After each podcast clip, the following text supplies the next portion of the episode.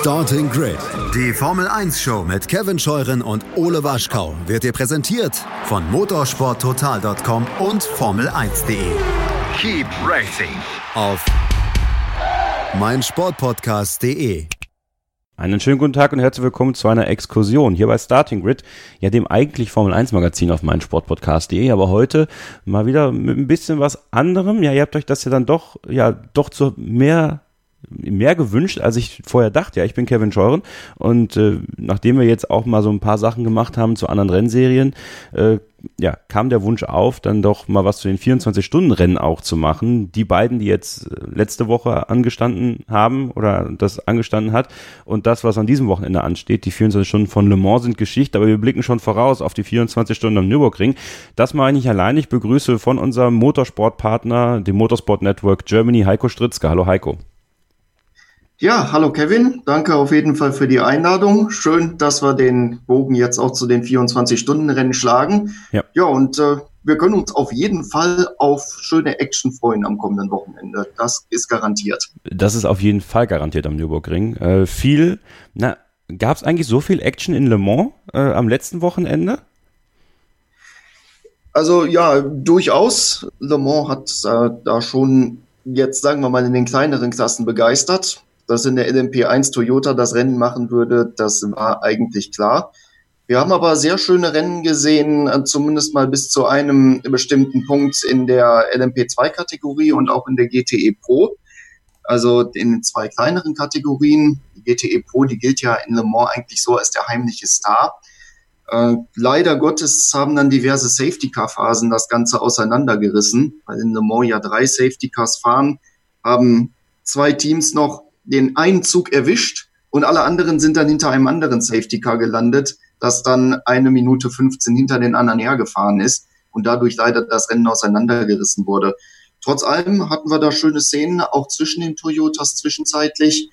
Und unterm Strich muss man sagen, jetzt für die geringe Besetzung der LMP1 war das noch ein relativ gutes Rennen ja, dieses äh, Herzschmerzfinale, muss man ja fast sagen, für die Nummer 7 äh, der Toyotas, diese beiden Reifenschäden innerhalb von zwei Runden, die am Ende dafür gesorgt haben, dass das äh, wahrscheinlich gelangweilte, gelangweilteste Toyota-Team aller Zeiten Le Mans gewonnen hat. Äh, Sebastian Buemi, äh, Kazuki Nakajima und eben Fernando Alonso.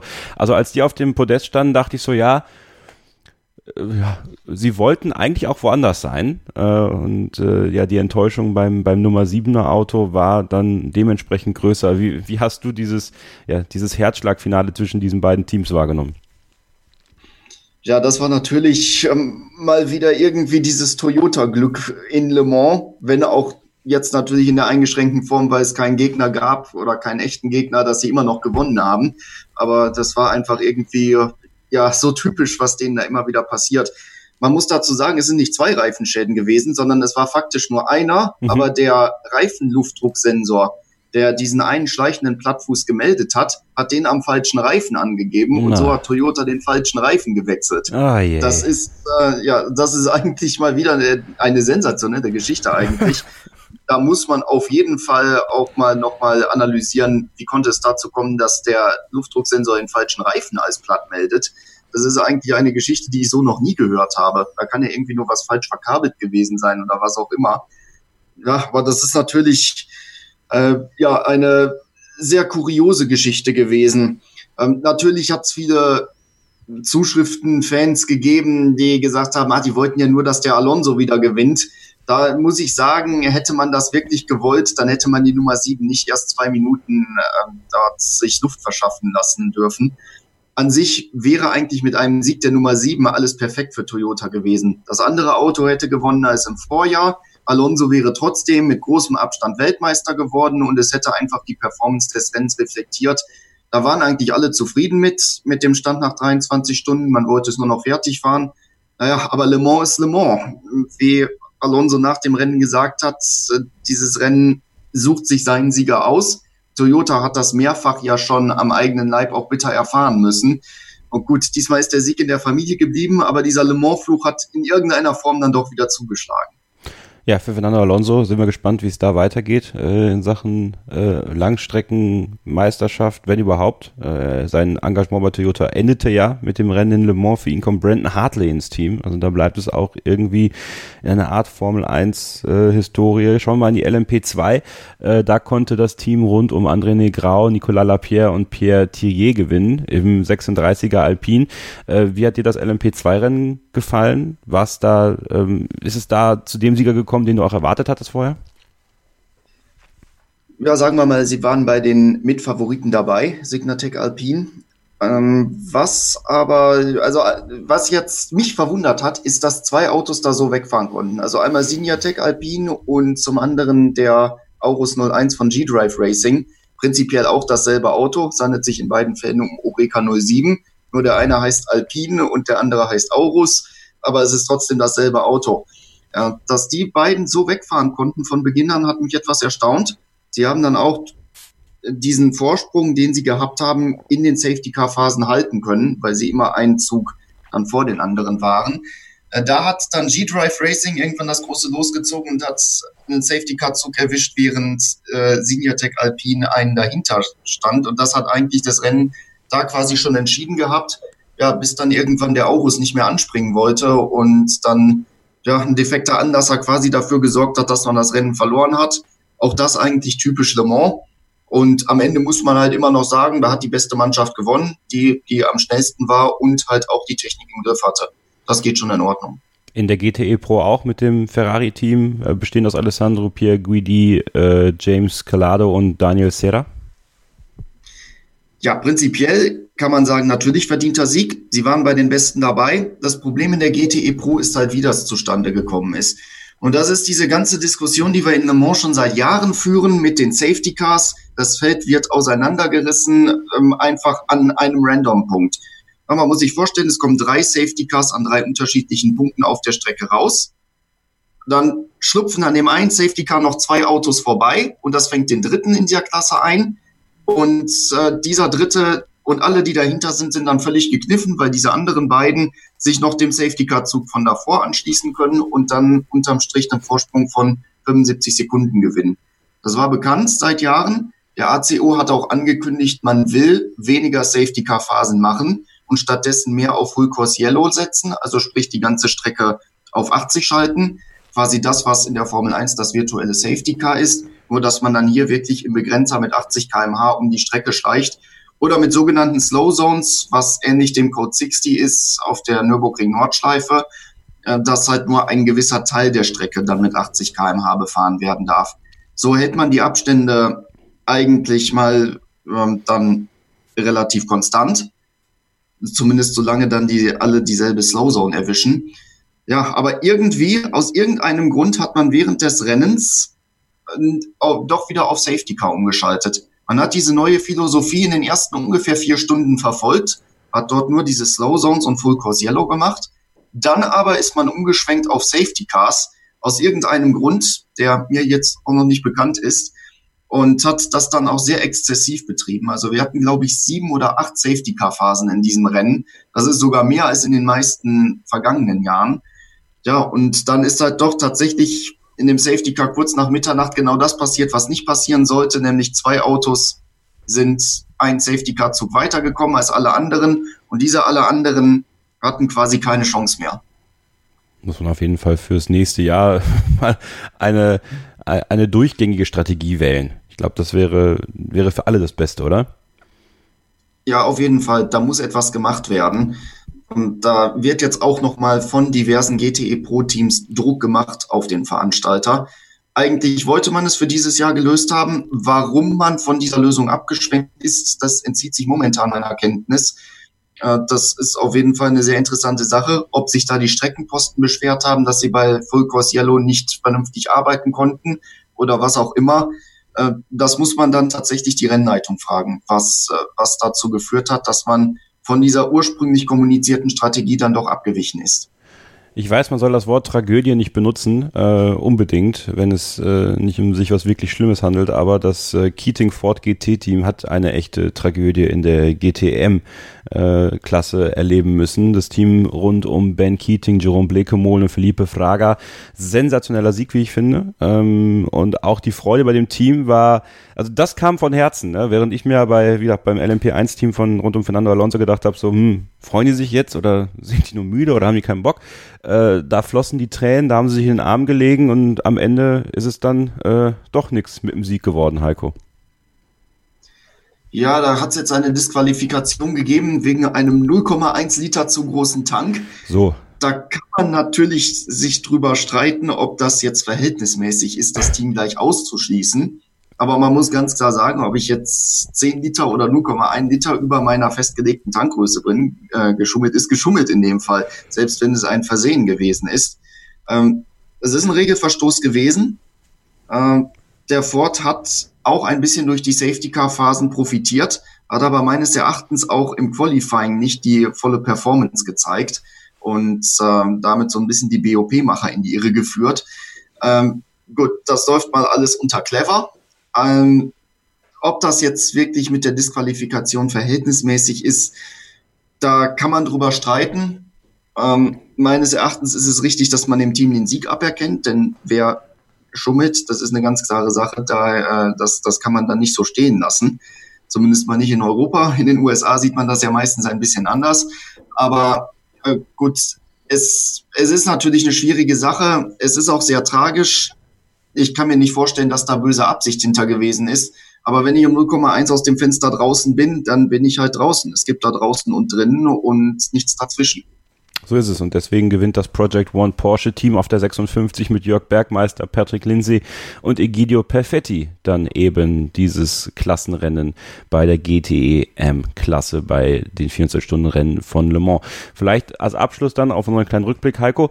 Äh, wer hat dich positiv und wer negativ äh, überrascht beim 24-Stunden-Rennen in Le Mans? Und positiv auf jeden Fall das SMP Racing Team zu nennen. Äh, die haben einen riesen Schritt gegenüber dem letzten Jahr gemacht. Hat sich bei den vorigen Rennen der WEC schon angedeutet. Sechs Stunden von Spa. Und ähm, ja, eigentlich auch schon fast seit Fuji im letzten Jahr sind sie, äh, haben sie wirklich einen Schritt nach vorne gemacht mit dem Dalara BR1.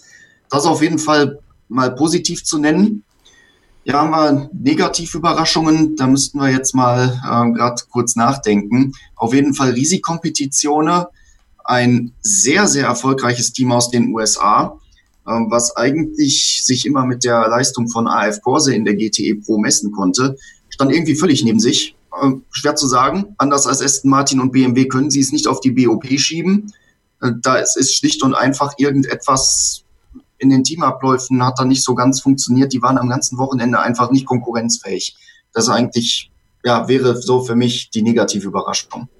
Okay, dann shiften wir unseren Fokus sozusagen und zwar auf die 24 Stunden am Nürburgring, ein prestigereiches 24-Stunden-Rennen hier bei uns im Land und die Vorfreude ist groß bei Fans und Veranstaltern. Mehr als 200.000 Fans werden erwartet. Das logistische, äh, was sie da leisten müssen, ist immens, denn vor zwei Wochen noch fand dort Rock am Ring statt und man musste da in Windeseile alle Campingplätze wieder herrichten, durch den Müll wegräumen, man musste die Curbs wieder anmalen, äh, dass das alles auch wirklich präsentabel ist für das 24-Stunden-Rennen werden am Nürburgring.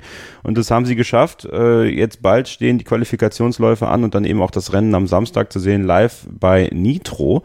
Und äh, Heiko, für dich die 24-Stunden-Rennen am Nürburgring, was für einen Stellenwert haben die?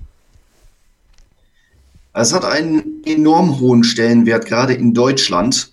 Ähm, da sind wir wirklich, also da reden wir davon, dass wir da on par mit den 24 Stunden von Le Mans sind und äh, wahrscheinlich auch dem gleichzeitig stattfindenden Formel 1 Rennen. Also äh, gerade im deutschsprachigen Raum ist die Bedeutung dieses Rennens enorm. Ähm, enorm ist sie auch in Japan. Da hat das Rennen ebenfalls einen extrem hervorragenden Ruf und ist äußerst populär. Ähm, so im englischsprachigen Raum steht, glaube ich, äh, wird es eine Stufe unter Le Mans angesiedelt. Ähm, was jetzt aus meiner Sicht nicht so, ja, nicht so ganz fair wäre. Aber es ist klar, es ist erstmal ein Rennen, was in Deutschland stattfindet und auch lange Zeit jetzt für den deutschsprachigen Raum wurde der Fokus, wurde der Fokus dort gesetzt.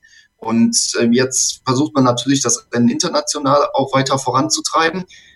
Also es äh, ist regional sehr unterschiedlich, aber insgesamt ist der Stellenwert äh, schwankt eher zwischen enorm hoch und äh, sagen wir mal immer noch mittelmäßig. Wenn international jetzt, gesehen. Ja, wenn jetzt jemand aus dem, aus dem Le Mans-Rennen kommt äh, und ja sich jetzt auf das Nürburgring-Rennen einschießen will, worauf müssen wir alle so ein bisschen achten, auch im Vergleich zu Le Mans vielleicht? Wenn jetzt jemand letzte Woche ganz, ganz zufällig bei Le Mans eingeschaltet hat und da hängen geblieben ist, wo, wo unterscheidet sich das 24-Stunden-Rennen von Le Mans zu dem am Nürburgring? Ja, das sind zwei grundsätzlich unterschiedliche Rennen. Also das ist, äh, das sind zwei unterschiedliche Welten, wenn man so möchte. Zunächst einmal sind es andere Fahrzeuge, die zum Einsatz kommen. Also die Fahrzeuge, die am Nürburgring fahren, wären so gesehen noch langsamer als die GTE Am-Klasse in Le Mans. Aber für die Nürburgring Nordschleife äh, sind diese GT3-Fahrzeuge fast schon wieder zu schnell. So sieht es zumindest die FIA ähm, mit dem Ableger DMSB. Und deshalb haben wir da diese Restriktor-Diskussion am Saisonbeginn gehabt. Die GT3-Klasse also, das ist ähm, eigentlich eine Klasse, die sich an Amateure ursprünglich mal gerichtet hat, äh, die allerdings mittlerweile auch für sehr hochkarätige Profirennen sorgt. Und äh, die stellt da halt die Top-Klasse am Nürburgring, während sie in anderen Rennserien, sagen wir mal, die IMSA die kleinste Klasse ist. Jetzt haben wir am Nürburgring erst einmal eine gänzlich andere Strecke als in Le Mans fahrerisch hundertmal schwerer. Deshalb fährt man am Nürburgring auch meistens mit vier Fahrern und nicht mit dreien wie in Le Mans. Ähm, was natürlich noch hinzukommt, ist die Tatsache, dass das Wetter in der Eifel noch eine Ecke unberechenbarer ist als äh, in Le Mans, selbst noch im Juni. Wobei es da dieses Jahr relativ gut aussieht bislang. Und äh, natürlich dann der Verkehr spielt nochmal eine größere Rolle. Da ist es eigentlich dann fast so für die schnellsten Piloten wie in Le Mans. Nur, dass man natürlich auf der Nürburgring Nordschleife wesentlich schlechter überholen kann. Und äh, da kommt es dann wesentlich öfter zu kritischen Szenen. Ganz einfach, weil halt nicht der Platz da ist, wie auf einer Nordia-Graden. In diesem Jahr, wer ist für dich Favorit? ja, das ist, das ist immer die Frage, die man nicht beantworten kann bei diesen modernen GT-Rennen. Ähm, es hängt natürlich von der Balance of Performance ab. Wer hat diesmal das Glück gehabt, dass die BOP vielleicht das eigene Auto um 0,5 Sekunden auf die Runde schneller macht. Mhm. Äh, derjenige wird am Ende vorne sein, sofern er ohne Fehler durchkommt. Äh, natürlich ist als Top-Favorit der amtierende Titelverteidiger zu sehen, Mantai Racing mit dem Porsche. Äh, hat es ein bisschen BOP-Hickhack gegeben. Man hat Porsche nach dem Sieg im letzten Jahr mehrfach noch mehr Kilos reingebracht. Äh, also ähm, ins Auto reingeladen, dass das Auto schwerer wurde. Dann kam Porsche jetzt mit diesem neuen Modell des äh, 911 GT3R. Äh, das hat dann vor allem im Regen richtig zugeschlagen. Dann hat man den wieder Kilos reingepackt, hat beim Quali-Rennen dann aber gemerkt, oh, das sind vielleicht doch zu viele, weil da Porsche plötzlich unter ferner Liefen waren. Jetzt haben sie die Kilos wieder rausgekriegt. Also das ist ein ziemliches äh, Hin und Her da gewesen rund um diesen neuen Porsche 911 GT3R. Und deshalb ähm, muss man, muss man mal sehen, ob das von der Balance of Performance hinkommt. Ansonsten natürlich diese vier deutschen Hersteller, Audi, BMW, Mercedes, AMG und Porsche, sind immer in der Favoritenrolle. Der Rest ist dann halt eher so die Exotenschiene. Äh, das wäre eine Überraschung, wenn sie es schaffen. Wäre aber natürlich mal eine nette Abwechslung zu den vielen deutschen Siegern in den letzten Jahren. Vielleicht, wenn jemand jetzt äh, gerade überlegt, was ist Balance of Performance, BOP? Kannst du das kurz erklären? Ja, also die äh, Balance of Performance ist schlicht und einfach dafür da, diese grundverschiedenen Fahrzeuge auf ein Niveau zu bringen. Also wir reden ja hier zum Beispiel von einem reinrassigen Sportwagen wie dem Audi R8, der irgendwie mit einem Fahrzeug wie dem Nissan GTR gebalanced werden muss oder dem BMW M6.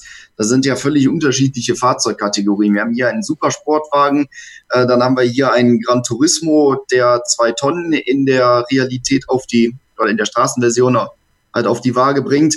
Und dann haben wir hier halt dieses, äh, ja, fast schon eine Limousine, äh, die allerdings sehr sportlich angehaucht ist.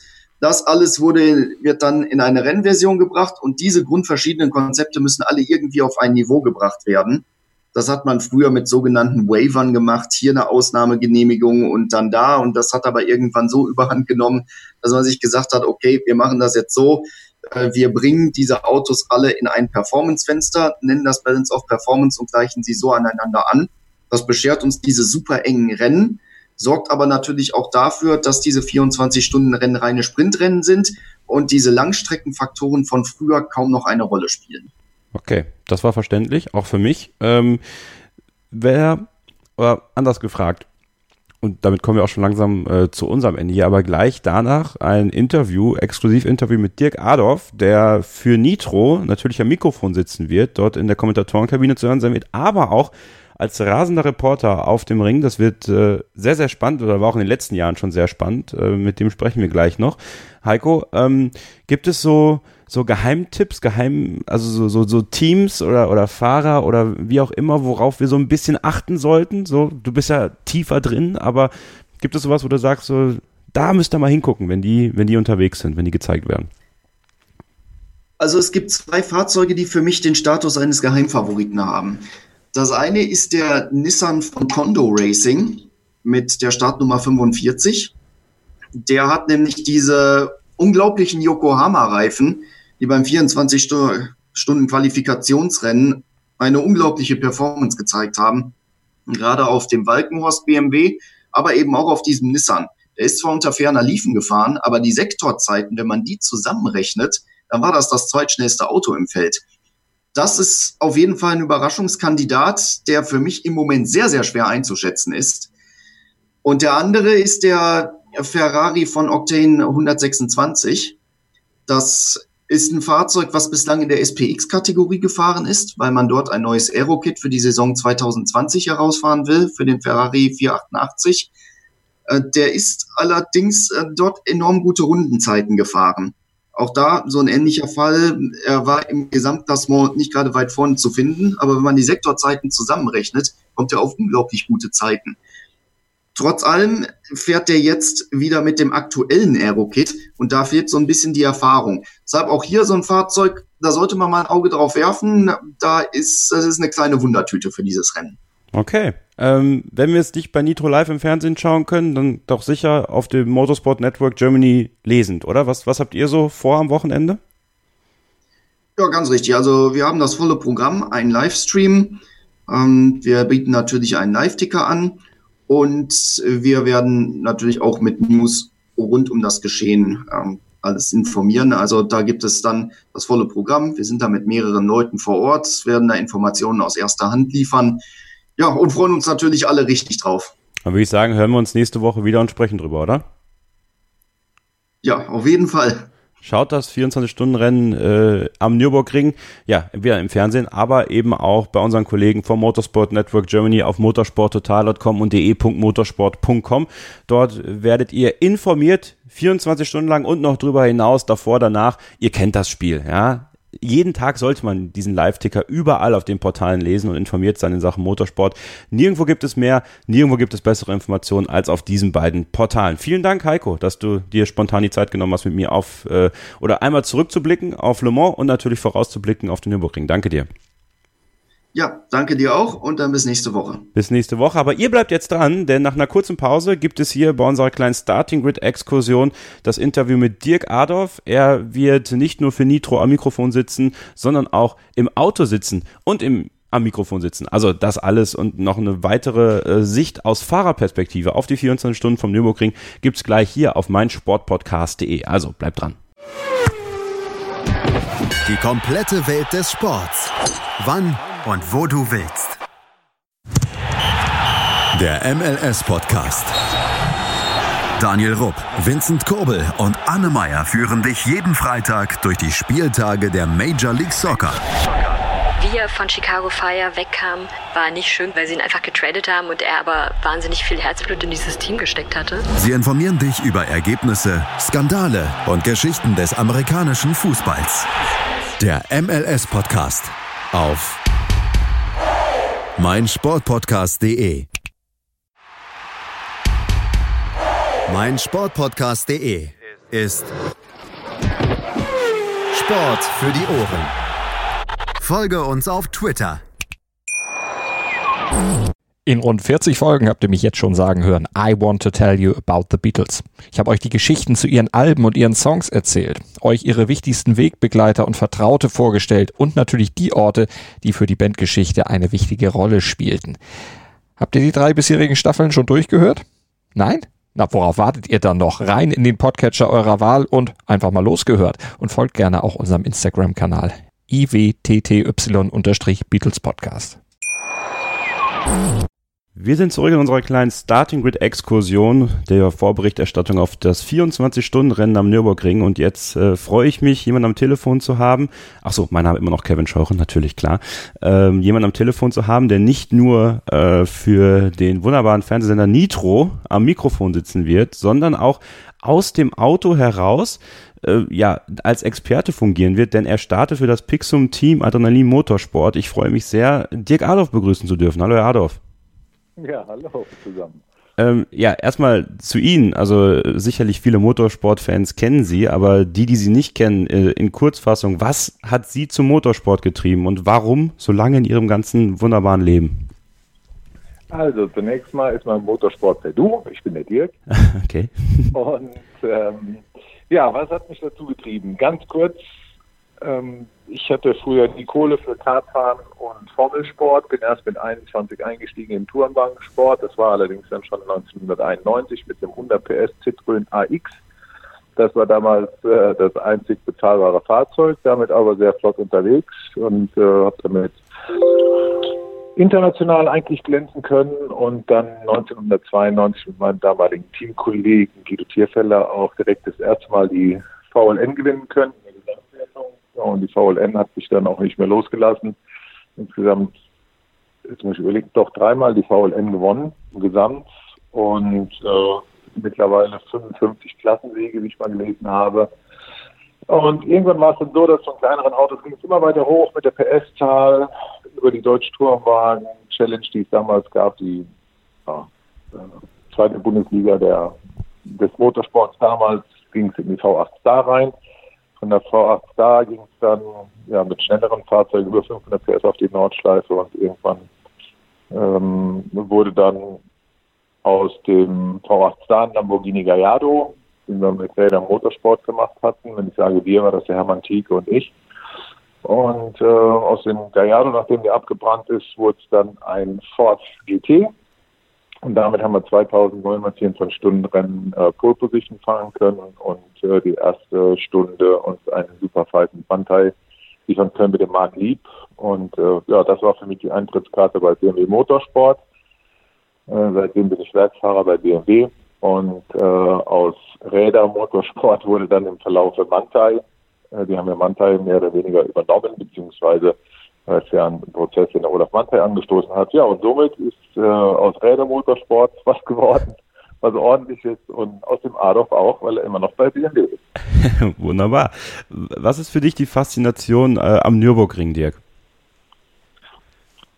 Ja, es ist einfach, ja, für mich ist es ein bisschen schwierig sogar. Es ist für mich eigentlich so die Haus- und Hofstrecke. Es war für mich die Strecke, wo ich sonntags im Touristenverkehr gefahren bin, wann immer ich die Möglichkeit hatte. Das war für mich die einzige Rennstrecke, die ich wirklich kannte und gefahren bin und bin dann wohl mit dem schwierigsten, habe mit dem schwierigsten angefangen, was es überhaupt gab und habe die Strecke lieben gelernt. Ich habe die Achtung aber nie verloren, weil ich da viele Autos verspottet habe und ähm, ja, also die Leitplanken sind sehr gesträfig auf der Nordschleife.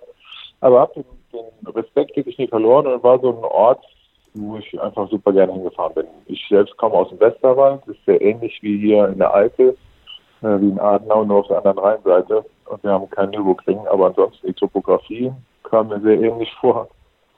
Ja, war einfach eine Faszination. Und dann kam dann plötzlich bei mir halt auch in Sprintserien rein und egal wo wir gefahren sind, ob das in Macau war, ob das in äh, keine Ahnung, weltweit auf irgendwelche Rennstrecken war, waren immer so Kurven, wo ich sagte, ja, die Erde der Kurve auf der Nürburgring Nordschleife. Also ich sag mal so, wer die Nordschleife drauf hat, fühlt sich auf jeder Rennstrecke der Welt wohl. ähm, du, du, bist ja viele verschiedene 24 Stunden Rennen gefahren. Ähm, ja. Unter anderem auch in Spa ist ja für viele auch so eine, so eine Sehnsuchtsrennstrecke. Ähm, mhm. Was unterscheidet diese verschiedenen 24 Stunden Rennen? Jetzt kommen wir so ein bisschen noch auf das, was ein Fahrer leisten muss. Ähm, mhm. Wie unterscheidet sich der Nürburgring von Spa, von anderen Strecken, die du so gefahren bist? Ähm, das hört sich jetzt vielleicht ein bisschen komisch an, aber das 24-Stunden-Rennen Nürburgring zu fahren, ist für den Fahrer vielleicht sogar ein bisschen entspannter als das 24-Stunden-Rennen im Spa. In Spa fährst du grundsätzlich mit drei Piloten. Du hast keine so langen Geraden, wo du mal durchschnaufen kannst. Du bist noch ein Stück weit mehr gefordert. Und ähm, ist für viele jetzt vielleicht eigentlich unglaublich, dass, es, dass ich das so sage, aber es ist in der Tat so, auf der Nordschleife, da hast du wirklich auch mal die Gelegenheit, ähm, ein Stück weit wieder runterzukommen. Auf der Dettinger Höhe kannst du nicht mehr wie Vollgas geben und äh, du kannst auch deinen Puls mal runterkriegen, wenn du dann irgendwo 270 oder, oder noch schneller fährst. Und das hast du in Spa weniger. In Spa hast du schon mehr den, den Charakter der, der Sprintstrecke, auch wenn es eine lange und auch eine wunderschöne Strecke ist, keine Frage. Aber die Nürburgring Nordschleife ist da nochmal ein bisschen anders. Du hast halt nur den großen, ähm, das, wo man aufpassen muss, warum, warum ich auch das, das, den Stellenwert 24 Stunden in Nürburgring höher setze als den von Spa, ist, dass du wirklich keine Auslaufzonen hast. Du hast keinen Platz für Fehler und ähm, du musst gerade, du musst einfach klar sein im Kopf.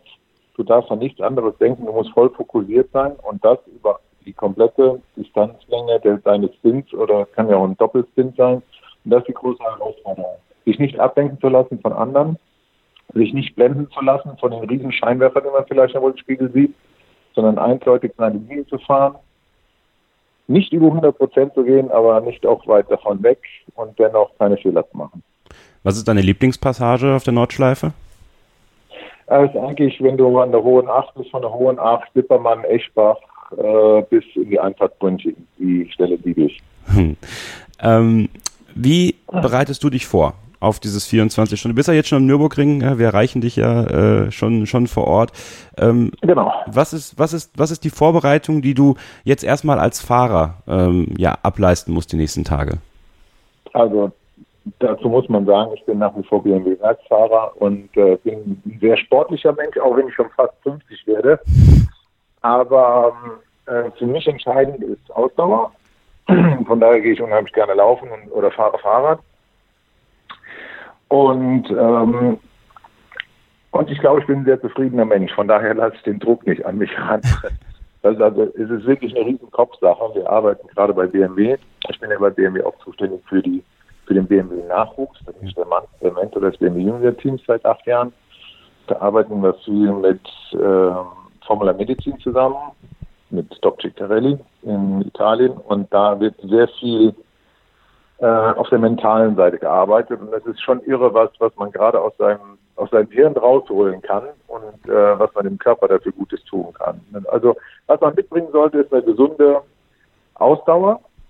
Man sollte hitzebeständig sein. Das habe ich früher gemacht in der Sauna mit einem Fahrrad drinne und, äh, genau, und, und die Fähigkeit, sich zu konzentrieren. Wie erlebst du die jungen Fahrer jetzt aktuell, so, so kurz bevor es dann auch losgeht, wenn wenn es dann jetzt auch zum Wochenende geht und, und zum, zum Renntag, zum, zu den beiden Renntagen quasi selber? Ähm, wie, viel, wie viel Arbeit leistest du da dann noch für die, für die jungen Fahrer? Die, die vielleicht ein bisschen nervöser sind, die, die vielleicht mal, äh, ja, vielleicht auch übers Ziel hinausschießen, wenn sie aus ihrem Stint kommen, redest du dann auch mal mit denen und sagst ihnen, du, pass auf, oder lässt man die dann lieber in Ruhe äh, und, und wartet damit bis nach dem Rennen oder hofft dann, dass sie im, im nächsten Stint dann halt ein bisschen ruhiger zu Werke gehen? Also in diesem Jahr fahre ich mit sehr erfahr äh, erfahrenen Piloten zusammen mhm. und unsere BMW Junioren, die sind leider am Wochenende anderwertig im Einsatz fahren in Italien ein Rennen. Also ich fahre nicht mit einem unserer Junioren zusammen, aber habe ich schon gemacht, von daher kann ich die Frage dann auch beantworten. Ja. Äh, also die, die Aufregung ist natürlich bei einem jungen Fahrer höher, keine Frage. Und das Wichtigste ist eigentlich, keinen Fehler zu machen. Man muss sich davon befreien, unbedingt der Schnellste auf einem Auto sein zu müssen. Sehr viele, was viele glauben, erstmal seinen Teamkollegen zu bilden, im Grund und Boden zu fahren der Schnellste auf dem Auto zu sein. Das ist mit Sicherheit kein, kein Nachteil, wenn man es wirklich sein sollte und das ohne Risiko machen kann. Aber wenn man äh, Risiko geht und verschrottet ein Auto im, im freien Training, ähm, dann hat man sich vielleicht sogar seine Karriere kaputt gemacht, weil es bringt nichts, da als Egoist aufzutreten. Ein 24-Stunden-Rennen ist ein Teamsport und zu einem Teamsport, da ist man wirklich nur so gut wie das schwächste Glied. Ja, und äh, da müssen alle funktionieren. Es spielt keine Rolle, wer es ist. Es darf keiner einen Fehler machen. Und wenn du es schaffst, mit, mit den Fahrern, mit dem Team, einfach keinen Fehler zu machen, während dem gesamten Rennen, dann bist du ganz weit vorne. Das ist ja, du kannst ja auch die Uhr aus dem Leib fahren und eine schnellste Runde nach der anderen fahren und holst dir aber eine 8-Minuten-Strafe ab. Dann kannst du so schnell fahren, wie du willst, die wirst du nie wieder reinholen. Das ist wahr, das stimmt. Aber ja, gut, dass es dann so erfahrene Fahrer wie dich gibt, die dann vielleicht auch mal dieses kleine Feedback geben können. Wo siehst du ähm, dein Team, mit dem du startest? Wir können ja mal äh, über deine Kollegen sprechen. Philipp Leisen ist dabei, Danny Brink ist dabei, Christopher Rink ist dabei und du halt für das Pixum-Team Adrenalin Motorsport. Äh, wo siehst du euch in diesem Jahr? Was ist so dein, was ist dein Gefühl vor dem 24-Stunden-Rennen am Nürburgring?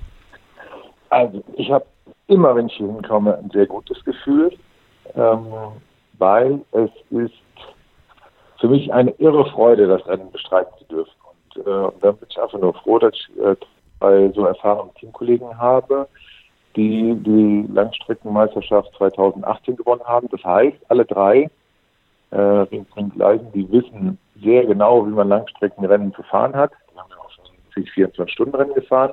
Sie kennen vielleicht das Auto noch nicht so gut, den BMW M4 GT4, weil sie sonst eher mit einem äh, leistungsschwächeren Fahrzeug unterwegs sind. Aber da mache ich mir überhaupt keinen Kopf. Man gewöhnt sich an nichts schneller als an Leistung. Das ist so. Beim ersten Mal fährst du aus der Boxengasse raus und hast, keine Ahnung, 470 PS im Auto und drückst drauf und denkst, holla die Waldfee, hier geht's aber richtig ab. Aber schon Ende der zweiten, dritten Kurve, dann fängst du als Rennfahrer an, egal wie viel PS du hast, und denkst, ach, hier könnte aber noch ein Hauch besser gehen aus der Ecke raus. Also von daher, da mache ich mir keinen Kopf. Es sind super erfahrene Leute und man muss dazu sagen, eigentlich bin ich ja dieses Jahr äh, ein bisschen ein Klotz am Bein für, für die Jungs. Warum? Weil ich eben aus dem Auto kommentiere ja. werde für Nitro. Äh, das heißt, es wird ein, ein zusätzlicher Boxenstopp oder zwei zusätzliche Boxenstops werden dadurch fällig, weil ich nicht die ganze Zeit im Auto sitzen kann und ich habe nur einen kleinen Anteil an dem, was gefahren wird.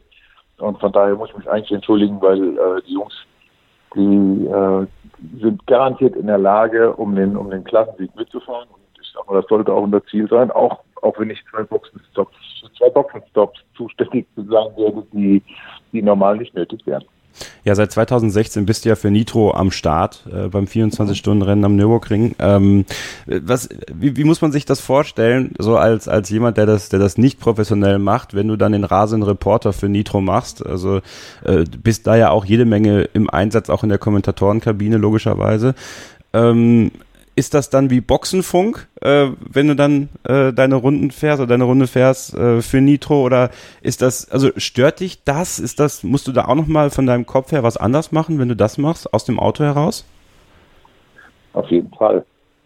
Also, ähm, das muss man sich vorstellen. Ich sag mal, die Nürburgring Nordschleife, eine Runde wird dauern irgendwo, sagen wir mal, äh, wir nehmen einfach mal platt neun Minuten. Mhm. Ähm, ich sitze im Auto, wird irgendwann angesprochen, das ist genau, als wenn man Ingenieur mich ansprechen würde, nur das ist halt mein, mein Kollege, mein Kommentator, Kollege, der mich dann anspricht, der Roland Hofmann oder äh, der gerade auch am, am Mikrofon sitzt. Äh, die sprechen dann mich irgendwann an und sagen, so, hallo dir, kannst du mich hören? Ähm, wir sind live drauf, Nitro und dann nehmen wir uns doch mal mit. So, ab dem Moment äh, bin ich derjenige welche, der neun Minuten am Stück äh, quasi reden muss. Ich muss mich natürlich darauf konzentrieren, was ich da sage, damit ich keinen Quatsch erzähle. Dann muss ich darauf aufpassen, dass ich nicht zu sehr fluche im Auto, weil Rennfahrer, die fluchen schon ordentlich und das ist nicht jugendfrei, was da, was man da äh, raushaut, weil man voller Adrenalin steckt. Das heißt also, du musst aufpassen auf deine Wortwahl. Dann musst du natürlich noch aufpassen, dass du schnell bist, dass du keinen Fehler machst beim Überholen, aber auch wenn dich jemand von den GT3-Fahrzeugen überrundet. Und ähm, die Besonderheit ist noch, dass der Funk nur 30 Sekunden geöffnet werden kann. Das heißt, du drückst quasi den Funkknopf und nach maximal 30 Sekunden musst du einmal loslassen, wieder neu drücken, um die äh, Leitung wieder neu aufzubauen. Ja, und dann, dann nimmst du quasi alle Zuschauer eine Runde lang mit. Das ist eine irre Nummer. Die machen wir jetzt das dritte Mal. Und die kommt so gut an. Das ist, das ist echt unfassbar. Nach dem ersten Mal, wo wir das gemacht haben, das konnten die Leute ja gar nicht glauben. Da hat es doch einen geschlossenen Engel, äh, den ich sonst auch immer fahre. Und haben die gesagt, das hast du nie im Leben äh, live gesprochen. Und haben wir gesagt, doch. Und deshalb haben wir jetzt seit letztem Jahr, trage ich bei diesem Rennen einen offenen Helm, damit man auch sieht, dass ich derjenige bin, der da rumquatscht. Aber ich finde das auch cool. Also, ähm, weil wann kommst du näher da dran, auch als Zuschauer, wenn du vor dem Fernseher sitzt, dass wenn du jemanden hast, der das wirklich auch gerade fährt, ist die größte Angst, die du dann hast, jetzt bloß keinen Unfall zu bauen? Ich meine, das war ja auch mal eine Premiere, oder? Da habe ich auch noch drüber nachgedacht, ganz ehrlich. Also bislang hat es ja gut gegangen. Nee, also du denkst ja, wenn du Autorennen fährst, wenn du Rennen fährst, darfst du nicht drüber nachdenken, was ist, wenn einen Unfall mache. Dann bist du langsam und dann musst du aufhören. Ne? Also auch vor allem, wenn du Angst bekommst. Äh, wo gehobelt wird, fahren Späne. Und äh, ja, wäre eine Premiere, wenn das mal in die Hose geht, aber sicherlich keine schöne. Aber mal beim Teufel nicht an der Wand, das kriegen wir schon wieder hin. Die, die aber es ist halt eine Riesennummer. Ich glaube Total. einfach, der Mehrwert ist das, oder das, was wir, was wir versuchen, damit rüberzubringen von Nitro-Seite aus, ist, dass wir wirklich versuchen, den, den Zuschauer so nah wie möglich mitzunehmen und quasi einzuladen, auf der Beifahrerseite Platz zu nehmen. In diesem Jahr, wir werden noch mit einer Weiser-Cam arbeiten, das heißt, das ist eine Helmkamera äh, dann, dann guckst du zu Hause vom, vom Sofa aus genau dahin, wo ich selbst hingucke, in den Spiegel, auf die Knöpfe, auf die Tastatur, auf dein Dech. Also ist schon, schon eine krasse Nummer. Da sind wir auch alle stolz drauf, dass wir das hinbekommen haben und äh, dass es bislang so gut gegangen ist. Ey, auf jeden Fall. Also wie gesagt, wenn also ich werde es mir auch bei Nitro anschauen äh, in diesem Jahr tatsächlich, kann ich vor Ort sein und werde mir dann äh, ja auch deine deine Stints aus dem Auto, glaube ich, ganz genau anschauen mal, und mal sehen, wie du das machst. Ähm, die Fans am Nürburgring sind ja auch immer äh, ein ganz, ganz großes und wichtiges Thema. Und ich bin ja. unheimlich gerne am Nürburgring. Ich, ich, ich ja. gehe so weit, dass ich sage, ich liebe den Nürburgring. Also ähm, ja äh, war vor zwei Wochen noch bei Rock am Ring. Ne? Also allein erstmal diese, diese ganze, diese ganze logistische Arbeit, die da jetzt auf die zugekommen ist, ne? Von einem Musikfestival hin zu einem Motorsportfestival eigentlich, das Ganze so umzubauen, aufzuräumen und wieder hinzustellen, dass dann äh, unglaublich viele Motorsportfans äh, vor Ort sein können und ein geiles Wochenende erleben können. Ähm, mhm. Und äh, ich habe in dem Interview gelesen, äh, auch in einem Auto ist der Grillgeruch nicht äh, auszublenden. Ja, so. Das ist wirklich so. Also zunächst mal, da muss man schon sagen, das ist ein logistischer Kraftakt, ja. der hier äh, betrieben wird. Das sind zwei Großveranstaltungen und ich selbst bin gestern hier hochgekommen auf den Nürburgring. Du hast nichts mehr davon gesehen, dass es hier nach Rock am Ring sieht ja nicht unbedingt äh, so aus, als ob die Bude frisch gekehrt wäre, sondern ganz im Gegenteil. Dass hier alles wirklich wieder tipptopp auf Vordermann gebracht wurde und alles gerüstet ist für die, für die nächste Großveranstaltung. Das Schöne ist, dass wir oben am Nürburgring ist ja eine Riesenparty. Es ist eine Riesenparty und selbst derjenige, der vielleicht sonst keine Berührungspunkte mit dem Motorsport hatte, hier bekommst du sie quasi eingehaucht, äh, während, während du rund um 25 Kilometer wirklich eine, eine irre Party hast. Hier sind super Leute. Motorsport ist sehr friedlich, was ich immer sehr schön finde. Also das ist nicht mehr Fußball, dass sich da noch auf die Mütze gehauen wird, sondern es ist ein friedliches Miteinander. Ja, und es ist ein schöner Mix aus, aus Adrenalin, Power und äh, Party. Ja, und bei schönem Wetter ist der Nürburgring einfach wahnsinnig toll. Also auch bei schlechtem Wetter tatsächlich hat der Nürburgring seinen Charme. Äh, also ja. ich könnte jetzt auch weiter unser, wir können jetzt auch weiter unser Loblied auf den Nürburgring singen, aber äh, wir beenden vielleicht das Ganze. Ähm, ja, mit deiner Einschätzung, wer denn deiner Meinung nach die 24 Stunden vom Nürburgring gewinnen kann. Wen siehst du ganz vorne am Ende? Ja, also es wird, äh, es wird eine enge Kiste werden, dafür sorgt die BOP. Und ähm, ich habe mich schon festgelegt, ich habe gesagt, wenn es regnen sollte, sehe ich Porsche ganz weit vorne, weil die Kombination Porsche mit den Michelin-Reifen, Regenreifen extrem gut funktioniert, wie die die Rennen im Vorfeld gezeigt haben. Sollte es trocken bleiben, dann könnte es, äh, dann, dann sehe ich BMW ganz weit oben, weil sie im Vorfeld abgeliefert haben. Sie haben kein sogenanntes Sandbagging betrieben, also sprich, sie haben gezeigt, was sie können, sind dafür Gott sei Dank auch nicht bestraft worden, weil das jetzt ganz gerne, wer im Vorfeld zu gut ist, wird bestraft fürs Rennen. Ähm, also mit Regen Porsche, ohne Regen BMW. Ja, klares Statement von Dirk Adolf, der für Nitro ja quasi an den Start gehen wird im Pixum Team Adrenalin Motorsport gemeinsam ja. ähm, mit seinen Kollegen Philipp Leisen, Danny Brink, Christopher Rink und halt Dirk Adolf, der für Nitro ähm, als rasender Reporter im Einsatz sein wird. Wenn ihr bei Nitro die 24 Stunden am Nürburgring sehen wollt, dann könnt ihr das machen und zwar äh, beginnend mit dem Qualifying schon am Freitag 18.30 Uhr bis 20.15 Uhr überträgt Nitro erst die Zusammenfassungen vom äh, Quali 1 und Quali 2 und dann das Top Qualifying von 19 19 Uhr bis 19.40 Uhr live. Am Samstag könnt ihr euch, äh, bevor es dann äh, mit der Live-Übertragung losgeht, die tatsächlich 25 Stunden dauern wird, äh, die Dokumentation, die 24 Stunden vom Nürburgring, die das größte Autorennen der Welt ansehen um 13.45 Uhr und dann ab 14.40 Uhr, ja, senden die Jungs bei Nitro live und das Ganze geht dann bis Sonntag um 16 Uhr. Also wer die 24 Stunden am Nürburgring nicht vor Ort sehen kann, der schaut sie wirklich am besten bei Nitro. Vielen Dank, Dirk, dass du dir so spontan am Nürburgring noch die Zeit für mich genommen hast. Sehr, sehr gerne und äh, ja, ein schönes Rennen für alle. Ja, wünsche ich euch auch. Und das war unsere kleine Starting Grid Exkursion zum 24-Stunden-Rennen am Nürburgring. Ich hoffe, euch hat sie gefallen. Wenn ihr Feedback dazu habt, gerne mit dem Hashtag Starting Grid MSP bei Twitter, Facebook, Instagram. Und äh, wir hören uns hier wieder. Und zwar schon ganz bald auf meinsportpodcast.de. Mein Name ist Kevin Scheuren und ich sage Tschüss. Bis dann. Hallo, ich bin Patrick Hausting, Europameister im Turmspringen. Moin, hier ist Ralf Gunesch. Als Fußballprofi habe ich für Alemannia Aachen, FC St. Pauli, Mainz 05 und den FC Ingolstadt 04 gespielt. Hallo, hier ist Willi Landgraf, Mr. Zweite Liga. Die Profis am Mikrofon, immer und überall auf meinsportpodcast.de. Die komplette Welt des Sports. Wann und wo du willst. Starting Grid der Podcast rund um den teuersten Sport der Welt. Mit Interviews. They have everything on paper required to win the World Championship. Und Analysen. Taktik und Ferrari klappt nicht immer gut. Vor und nach jedem Grand Prix. Starting Grid. Die Formel 1 Show mit Kevin Scheuren und Ole Waschkau wird dir präsentiert von motorsporttotal.com und Formel1.de. Keep racing. Auf meinsportpodcast.de.